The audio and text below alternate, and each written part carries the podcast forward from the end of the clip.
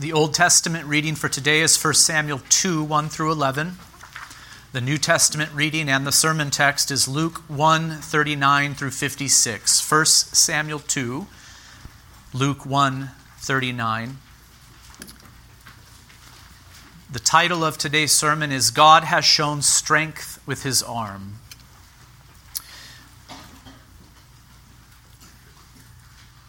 As most of you know, it is my custom to read from the Old Testament and the New at the beginning of each sermon. I think this helps us to remember that both testaments are the Word of God and authoritative for the Christian. And it is also my custom to select a passage, either from the Old Testament or New, that corresponds somehow to the sermon text. Sometimes I make much of the connection between the passages in the sermon, and sometimes I do not. Either way, this custom should help us to remember that the Old and New Testaments are very much interrelated. Many have noticed this throughout the history of the church. I like the way that Augustine puts it. The new is in the old concealed, the old is in the new revealed.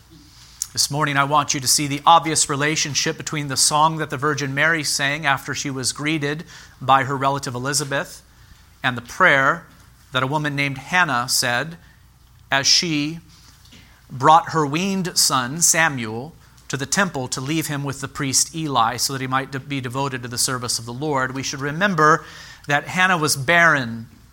She was deeply uh, distressed about this.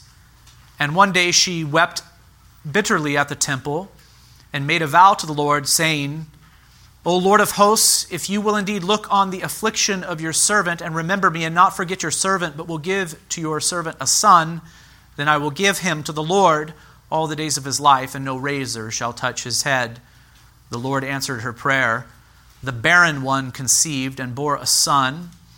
After he was weaned, she brought him to the temple to leave him to the service of God. Hear now 1 Samuel 2, verses 1 through 11. And Hannah prayed and said, My heart exults in the Lord. My horn is exalted in the Lord. My mouth derides my enemies because I rejoice in your salvation. There is none holy like the Lord, for there is none besides you. There is no rock like our God. Talk no more so very proudly. Let not arrogance come from your mouth. For the Lord is a God of knowledge, and by him actions are weighed. The bows of the mighty are broken, but the feeble bind on strength. Those who were full have hired themselves out for bread, but those who were hungry have ceased to hunger. The barren has borne seven, but she who has many children is forlorn. The Lord kills and brings to life. He brings down to Sheol and rises up. The Lord makes poor and makes rich. He brings low and exalts. He raises up the poor from the dust. He lifts the needy from the ash heap to make them sit with princes and inherit a seat of honor. For the pillars of the earth are the Lord's, and on them he has set the world. He will guard the feet of his faithful ones, but the wicked shall be cut off in darkness. For not by might shall a man prevail. The adversaries of the Lord shall be broken to pieces.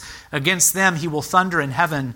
The Lord will judge the ends of the earth. He will give strength to his king and exalt the horn of his anointed.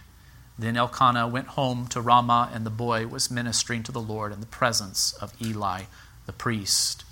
What a marvelous prayer this was. I hope it is clear to you that it was very much about the faith and hope that Hannah had in the promised Messiah.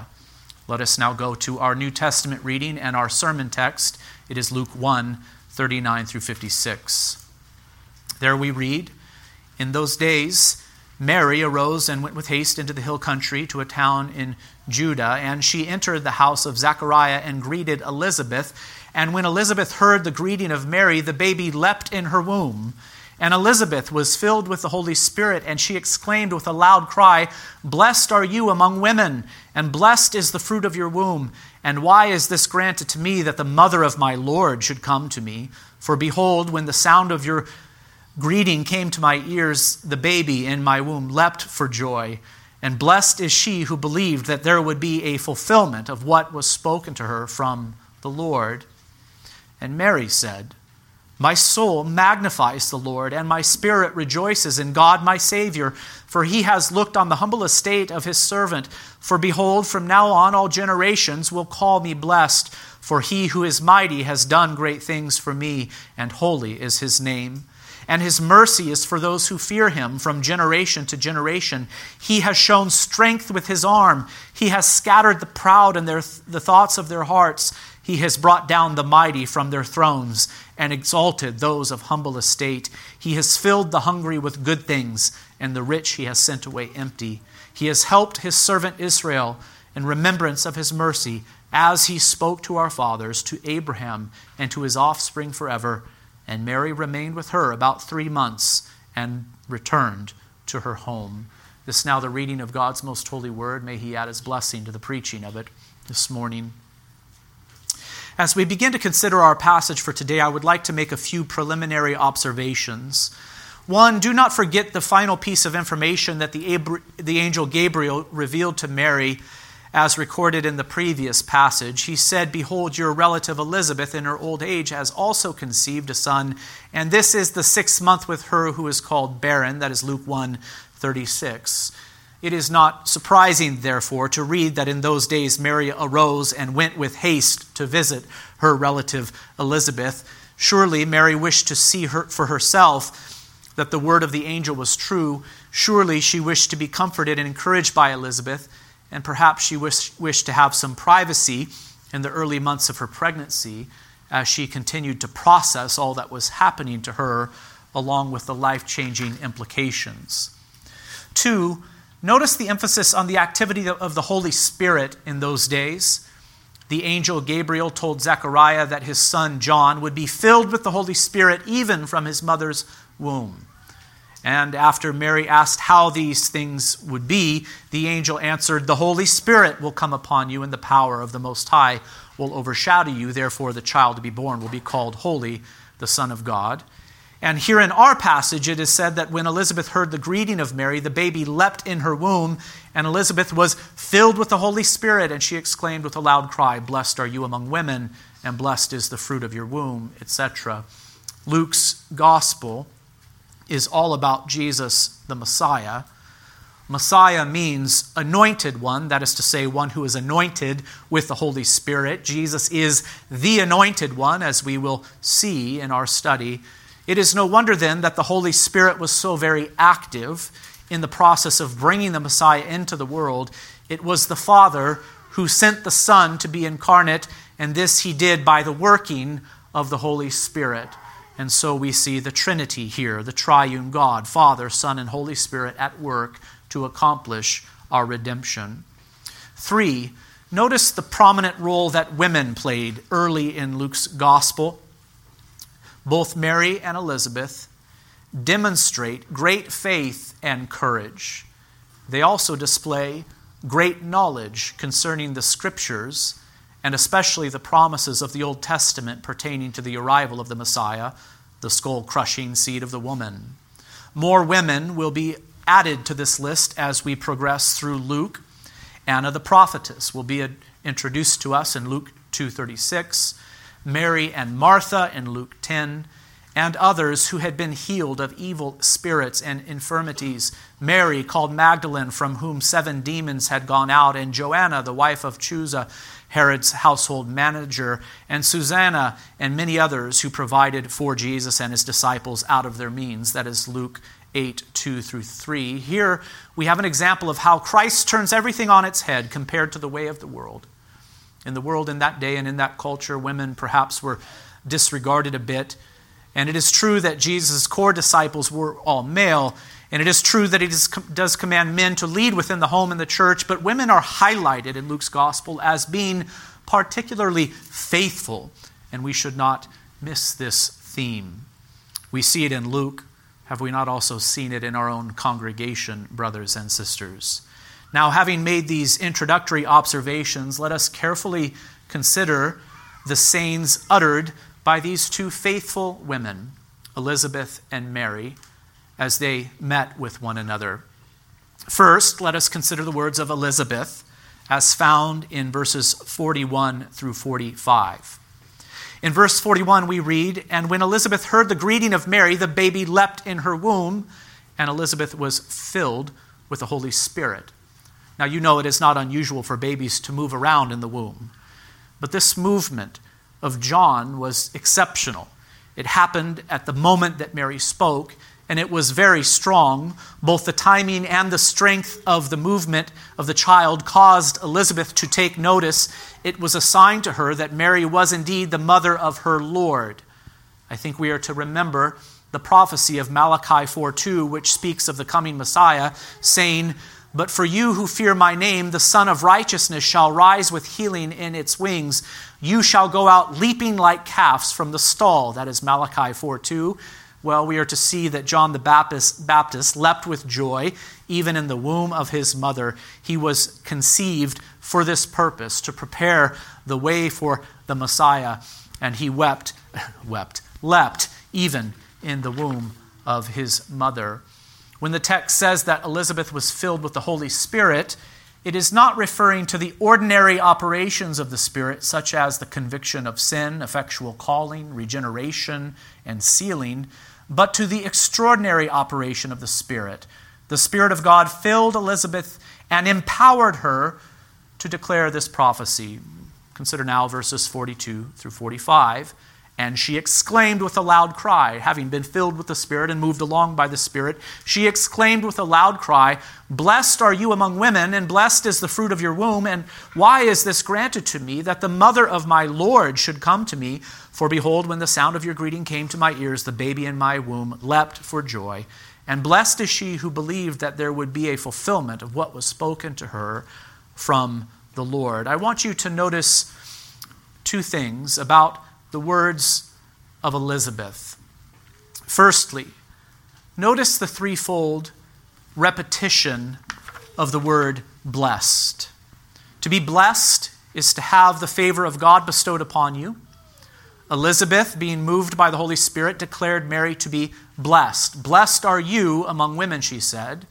And blessed is she who believed that there would be a fulfillment to what was spoken to her from the Lord.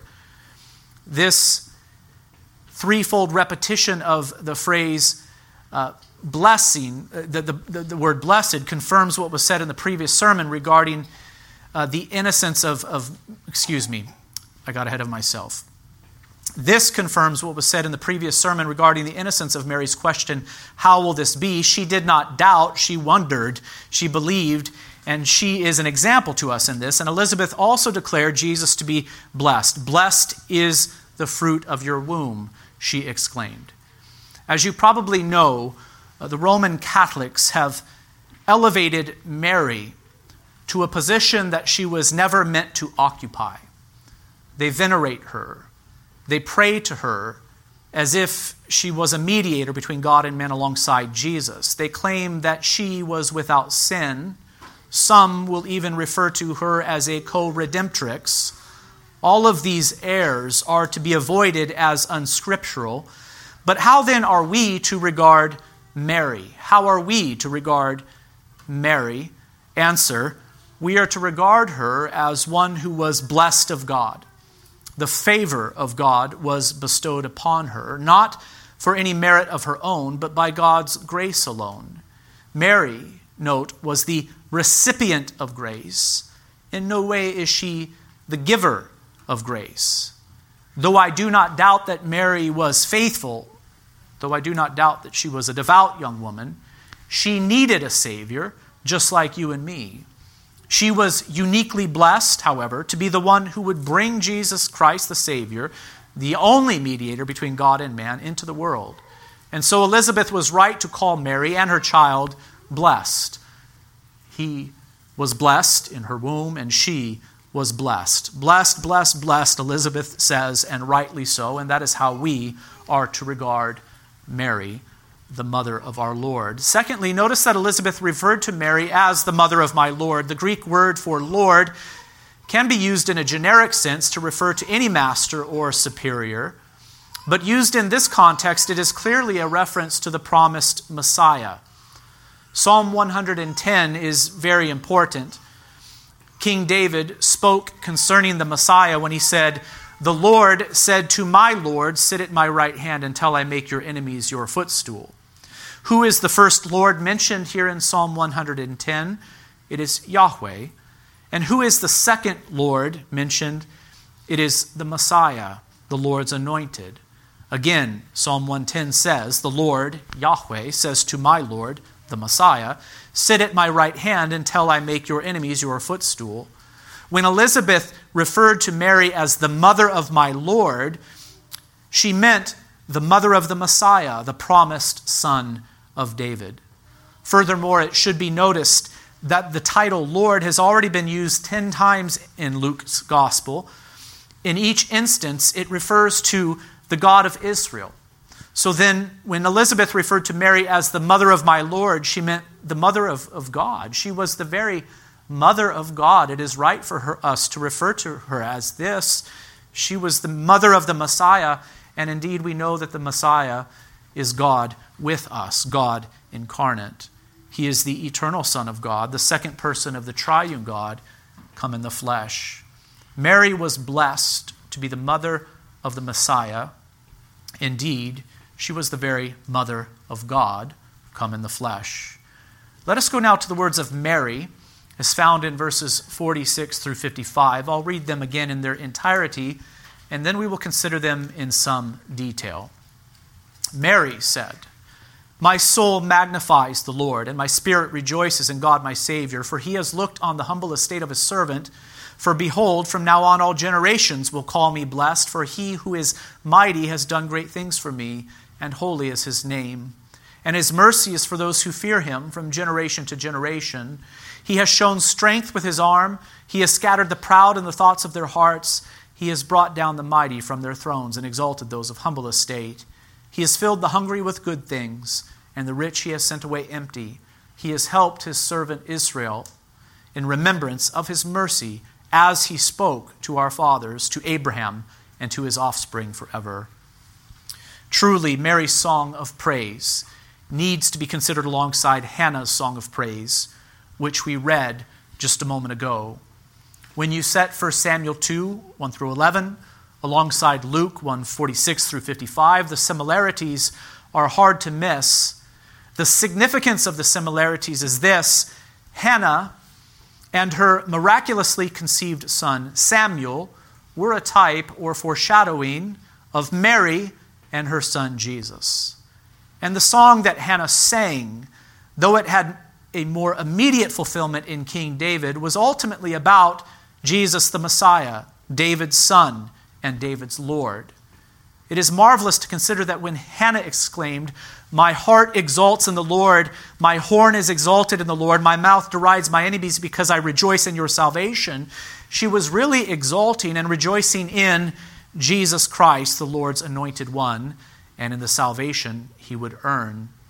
When Hannah rejoiced in the humiliation of the proud and the exaltation of the humble, she anticipated the judgment and salvation of Christ. When she said, The Lord kills and brings to life, he brings down to Sheol and raises up, she, perhaps unknowingly, anticipated the death, burial, descent, resurrection, and ascension of the Lord Jesus Christ, and our new and eternal life in him. And when she uttered the words, the Lord will judge the ends of the earth. He will give strength to his king and exalt the horn of his anointed. She did not only speak of King David who was to come, but of King Jesus, the King of kings and Lord of lords. This prophecy that we see that came from the mouth of Hannah in the times of the Old Testament is truly marvelous to consider. She was looking forward to the Lord, Lord's anointed one, to the Messiah. She set her hope on him. She knew that he would come to win a great victory, to bring down the exalted ones, and to and to rise up those of humble estate. Though it is true that there are many obvious similarities between the songs of Hannah and Mary, it is also true that Mary's song, as it is recorded here in Luke 1 46 through 55, is filled with quotations and allusions to many other Old Testament passages and themes. We do not have the time to trace them all down. In fact, as I wrote this sermon in my study, I began to feel a little bit overwhelmed by all of the quotations and allusions to the Old Testament. every line has reference to the Old Testament, and we could spend a great deal of time exploring those. When all is considered, though, it becomes clear that Mary had God's word stored up in her heart. Mary had God's word stored up in her heart. The same can be said of Elizabeth, by the way. These women were clearly very familiar with the Old Testament scriptures. They knew the promises of God concerning the coming Messiah, and the Holy Scriptures so filled their minds and hearts that when they sang, they sang with the very words and phrases of Holy Scripture. Brothers and sisters, does God's Word so fill your mind and heart that when you pray, you cannot help but pray with the words and phrases of Holy Scripture? I pressed you with this same question at the end of the last sermon, and I will likely press you with it again. We really need to grow in our familiarity with the Bible, and I would say, especially the Old Testament scriptures. We need to grow in our familiarity with them so that we can see Christ revealed in them, so that we might see that Christ, Jesus Christ of Nazareth, was the fulfillment of these Old Testament prophecies and promises. Let us now move rather quickly through Mary's expression of praise, line by line. Verse 46 And Mary said, My soul magnifies the Lord, and my spirit rejoices in God my Savior, for he has looked on the humble estate of his servant. Notice that Mary is humble before the Lord. She regards herself as the Lord's servant her response to the good news regarding the arrival of the Messiah was to rejoice in God and to magnify Him, this is to say, to praise. And she is an example to us in all of these things. We too ought to walk humbly before God. We too ought to regard ourselves as servants of the Lord. We too ought to rejoice in the Lord and magnify Him in the soul Notice also that Mary refers to God as God my Savior. This recalls the opening of Hannah's song My heart exalts in the Lord, my horn is exalted in the Lord, my mouth derides my enemies because I rejoice in your salvation, she says. It also recalls the language of Habakkuk 3:18 Yet I will rejoice in the Lord, I will take joy in the God of my salvation, says Habakkuk 3:18. When Mary refers to God as God my savior, she communicates both her trust in the promises of God concerning the salvation he would work through the coming Messiah and her belief that the salvation was at hand. The Messiah was in her womb. Look now at the second half of verse 48. There Mary says, for behold, from now on all generations will call me blessed, for he who is mighty has done great things for me, and holy is his name. So Mary agreed with Elizabeth's assessment that we, she was blessed by the Lord, and she was certainly correct to say, From now on all generations will call me blessed. As has been said, some elevate Mary to a position she was never intended to have. Nevertheless, those of the people of God should agree that she was indeed blessed by God to be the woman who would give birth to the Messiah. Mary was blessed indeed. Generation after generation has acknowledged this fact. But notice how Mary gives glory to God and does not seek glory for herself. She would be called blessed from generation to generation. Why? Well, she tells us, For he who is mighty has done great things for me, and holy is his name. God alone is holy. Mary was not holy by nature. Though she was undoubtedly faithful and devout, she was a sinner in need of a Savior. Her Son was her Savior. She trusted in Him before He was miraculously conceived by believing in the promises of God concerning Him, and she trusted in Him for the miraculous from the miraculous conception onward, believing him to be the fulfillment of all of the promises of God previously made. Yes, very great things were done in and through Mary, but it was the Lord who did these things for her by his might and by his mercy and grace. In fact, this is what Mary confesses, not only for herself, but for others too, in the words of verse 50. And his mercy is for all those who fear him from generation to generation. God is merciful, He is gracious, He is kind. He does not give us what our sins deserve, namely eternal judgment. He gives us good things instead, namely eternal life. And his mercy and grace is extended to us through Jesus the Messiah. He is the only mediator between God and man. He is the one who reconciles us to the Father and blesses us with life eternal, given the salvation he has earned through his life, death, burial, and resurrection. God is merciful, gracious, and kind, but notice this His mercy is for those who fear Him from generation to generation. Mary feared the Lord. She honored Him as God and trusted in His promises. God's mercy was for her, therefore. Indeed, it is for all who fear the Lord and trust in the Lord's Messiah. In verses 51 through 44, Mary speaks of the salvation that God had and was about to accomplish. The terminology she uses is really important, and I, I, think it is fascinating. We should remember that Mary, at this point in her life, did not know how this Messiah son of hers would accomplish her salvation and ours. She did not know how it would be done. The Old Testament scriptures reveal that the Messiah would accomplish our salvation, and there are certainly hints about how he would do it. We can see these things clearly now as we look back upon the Old Testament in light of the accomplishment of our salvation as recorded in the New Testament. But the details were still a mystery to Mary at this point in her life. By faith, she trusted in the promised Messiah. By faith, she knew that the Messiah was in her womb. By faith, she knew that God was about to work this salvation, but she did not know how exactly it would be accomplished at this point in her life. It is not surprising then that she spoke of the accomplishment of our salvation in Old Testament terms, and especially with language that is reminiscent of the exodus of Israel from Egypt. The point is this Mary did not know how exactly the Messiah would work salvation for her and for all who feared the Lord with her, but she knew it would be like the Exodus. She understood that the first Exodus anticipated a second and greater Exodus. She understood that the Messiah would overthrow the powers of darkness, that he would set his people free, leading them onwards towards the eternal promised land in fulfillment of the promises made to the Father. She knew all of this, and so when she spoke of the salvation of God that was about to be accomplished through her Messiah Son, she spoke using the terminology of the Old Testament and especially the Exodus. Let us look at this now, beginning in verse 51. There, Mary says, He has shown strength with His arm.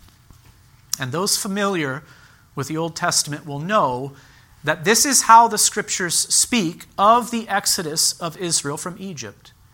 Yahweh delivered Israel by the strength of his arm. Take for example Moses' words to Israel in Deuteronomy 7:18. He spoke to the people of Israel looking back upon the exodus of Israel from Egypt in this way, you shall not be afraid of them, speaking of their present enemies.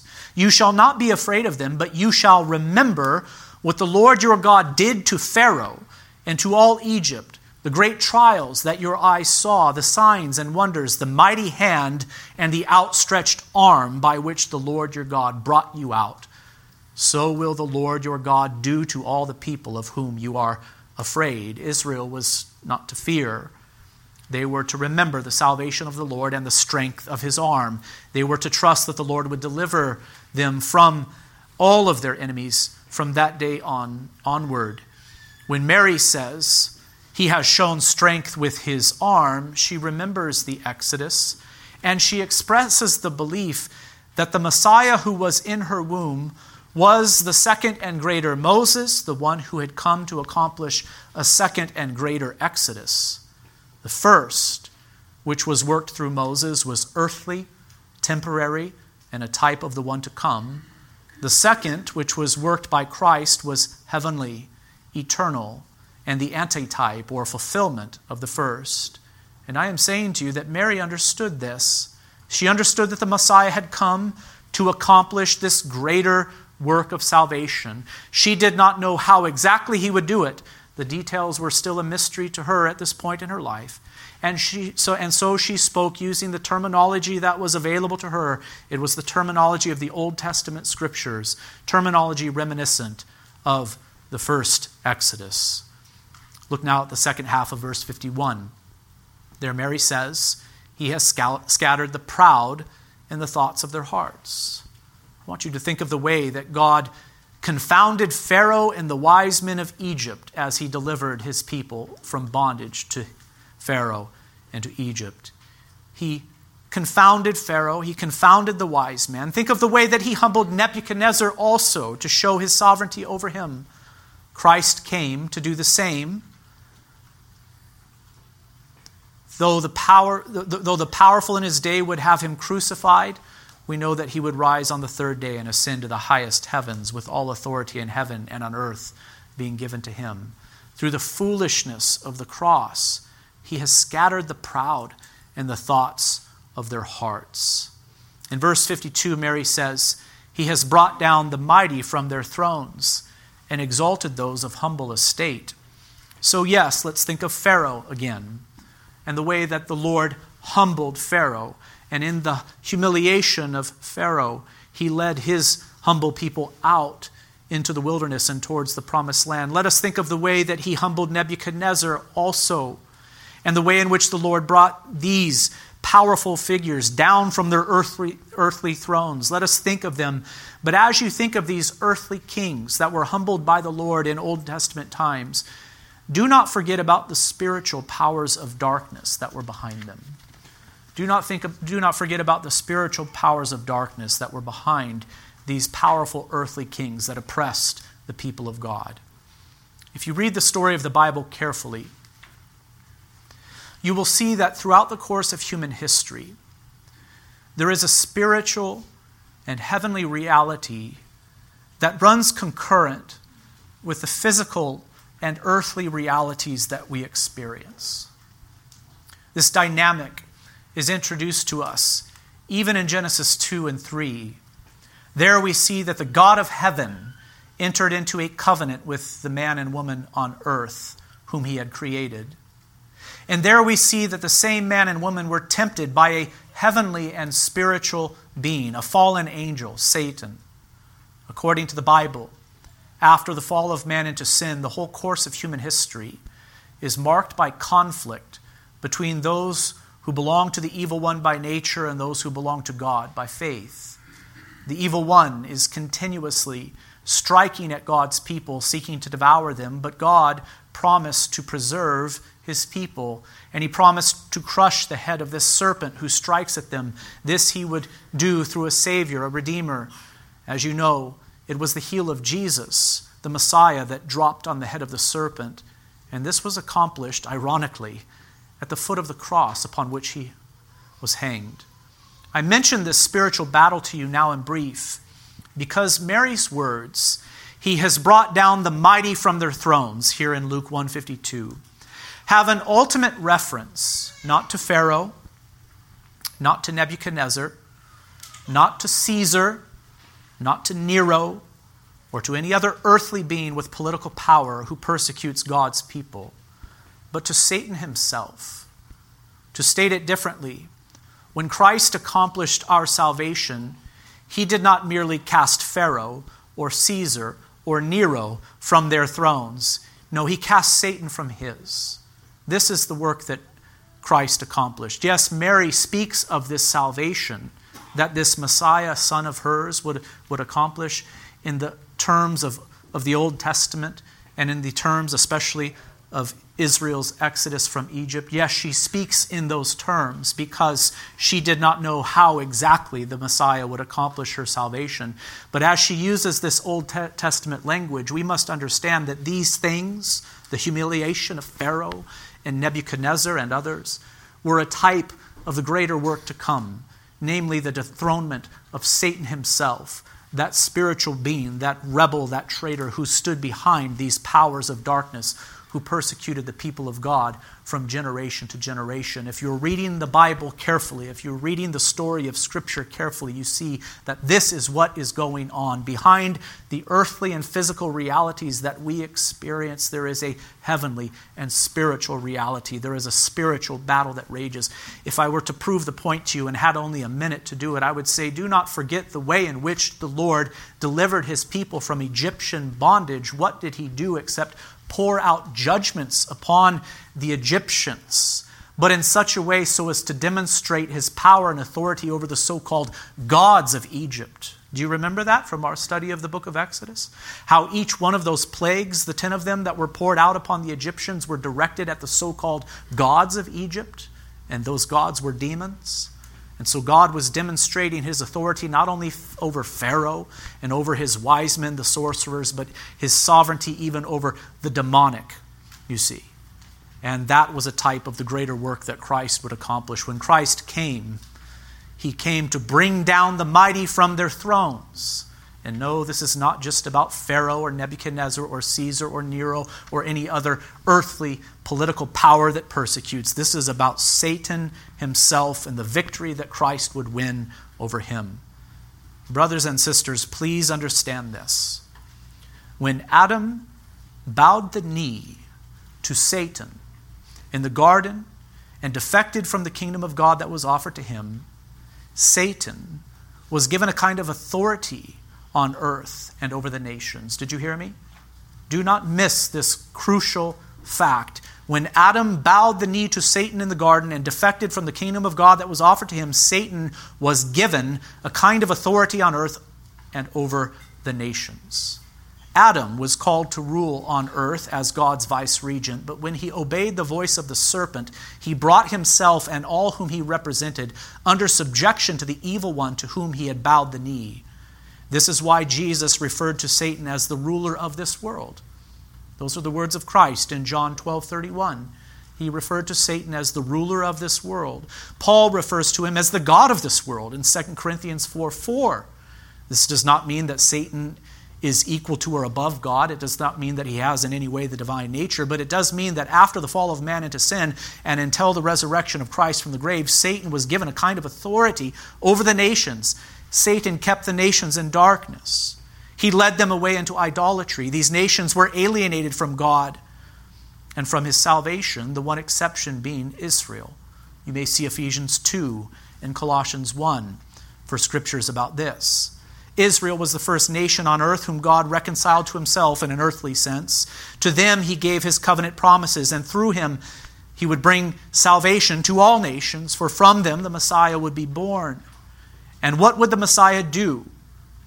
What would the Messiah do to make it possible for the salvation of God and the kingdom of God to spread to all nations? One thing is this He would bring down the mighty from their thrones. Above all, He would cast Satan down from his. That usurper, Satan, was, in a sense, sitting on the throne that was offered to Adam in the garden. Christ Jesus came to cast him off of it and having cast him off of this throne through his obedient life, sacrificial death, and victorious resurrection, he ascended to his throne in heaven and sat down with all authority in heaven and on earth being given to him. Indeed, all who are united to him by humble faith are exalted with him. I introduce this theme to you now using Mary's words in Luke 152, he has brought down the mighty from their thrones. Because this theme has a very prominent place in Luke's gospel. Luke presents Jesus to us as the one who came to save us from all our enemies. And as we progress through this gospel, we will see that this enemy is none other than Satan himself. Christ was tempted by Satan in the wilderness but overcame him. Luke 4. He told his disciples that he saw Satan fall like lightning from heaven. Luke 10:18. He and his disciples cast out demons. Why? To demonstrate that the kingdom of God was present with power and that Satan's kingdom was at that time being overthrown. And of course, this culminates with the outpouring of the Holy Spirit on all flesh and the spreading of the kingdom of God to all nations through the preaching of the gospel of Jesus Christ, which is the gospel of the kingdom. Given what has just been said, it should be clear that when Mary says in verses 52 through 54, He has exalted those of humble estate, He has filled the hungry with good things, He has helped His servant Israel in remembrance of His mercy, this is not about being exalted on earth, perhaps in a socio-economic sense. Nor is it about being filled with good things such as bread and meat. Nor is it about being helped through earthly difficulties ultimately. No, Christ came to win victory in the spiritual realm, and he has come to exalt his people to glory, to fill them with eternal joy and satisfaction, and to bring them through even the trial of death and judgment itself. That is what is meant by he has exalted those of humble estate, he has filled the hungry with good things, he has helped his servant Israel in remembrance of his mercy these verses, if ripped from their context, their context in Luke and their context in the rest of the Bible, could be twisted to mean that Jesus came to give you a better life now. But taken in context, they certainly mean that Christ has come to free his people from eternal death and to give them abundant and eternal life now and forever through faith in Jesus the Messiah also the words, and the rich he has sent away empty, have, have more to do with eternal emptiness and destruction than with emptiness here on this earth only. Verses 54 and 55 make all of this clear. For there, Mary puts everything in context when he says, He has helped his servant Israel in remembrance of his mercy as he spoke to our fathers, to Abraham, and to his offspring forever. The point is this if we wish to know what Christ has come to save us from and what he has come to save us to, then we must remember the promises that he made to Abraham and to his offspring forever. And what were those promises about? Again, I use the word ultimately. What were those promises about ultimately? Answer eternal life in the blessed presence of God in the new heavens and new earth. This is what Jesus Christ has earned through his life, death, burial, and resurrection, not only for himself, but for all who turn from their sins and trust in him. Christ has, to use the language of Paul, delivered us from the domain of darkness and has transferred us to the kingdom of his beloved Son, in whom we have redemption, the forgiveness of sins. I have one question to ask by way of conclusion. Do you, like Mary, have God as your Savior? Do you, like Mary, have God as your Savior? He is your Creator. God is your Creator. And this is true whether or not you acknowledge Him as such. This is a reality that cannot be altered by you.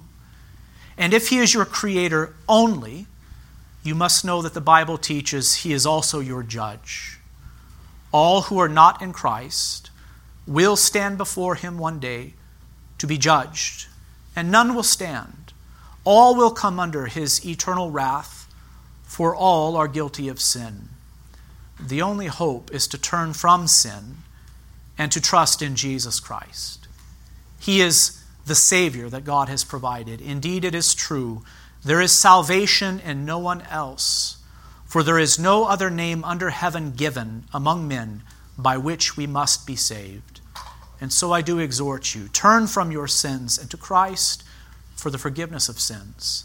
Say, Jesus is Lord in the waters of baptism, because if you confess with your mouth that Jesus is Lord and believe in your heart that God raised him from the dead, you will be saved.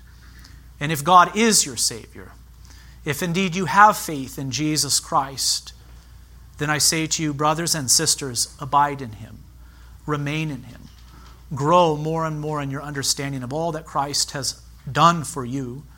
He did not come to merely forgive your sins in an individual way. He has even come to defeat the evil one and to free us from bondage to darkness, to bring us safely home together as his people into the new heavens and new earth. These things he promised to the fathers, to Abraham, Isaac, and Jacob. These things he has accomplished through Christ the Lord. It's in his name that we trust. Let's bow together for prayer. Our Father in heaven, We thank you for the scriptures, which are so very rich. We thank you for the words of Mary and Elizabeth here, these faithful women who had the Holy Scriptures cherished within their hearts and understood within their minds. We thank you for these words that they spoke as they rejoiced over the coming salvation of Jesus Christ. I pray, O oh God, that you would strengthen our faith. For those who know Jesus as Lord, I pray that you would strengthen their faith, O God, that you would help us to comprehend the Scriptures more and more and to see our salvation there. Help us to grow in our comprehension of these things, and I pray that you would captivate our hearts, O Lord, that we would love you all the more, that we would be all the more devout in our worship of you, O God, that we would be all the more faithful in our service of you. Humble us, O Lord. Humble us so that we would believe your word and live in obedience to it. For those who do not know Christ, I pray, O God, that you would have mercy, that you would draw them to faith in Jesus, the Redeemer, the only mediator between God and man. We thank you for your mercy, O God. Help us to run to you through faith in him and to cling to him always. In Christ's name we pray. Amen.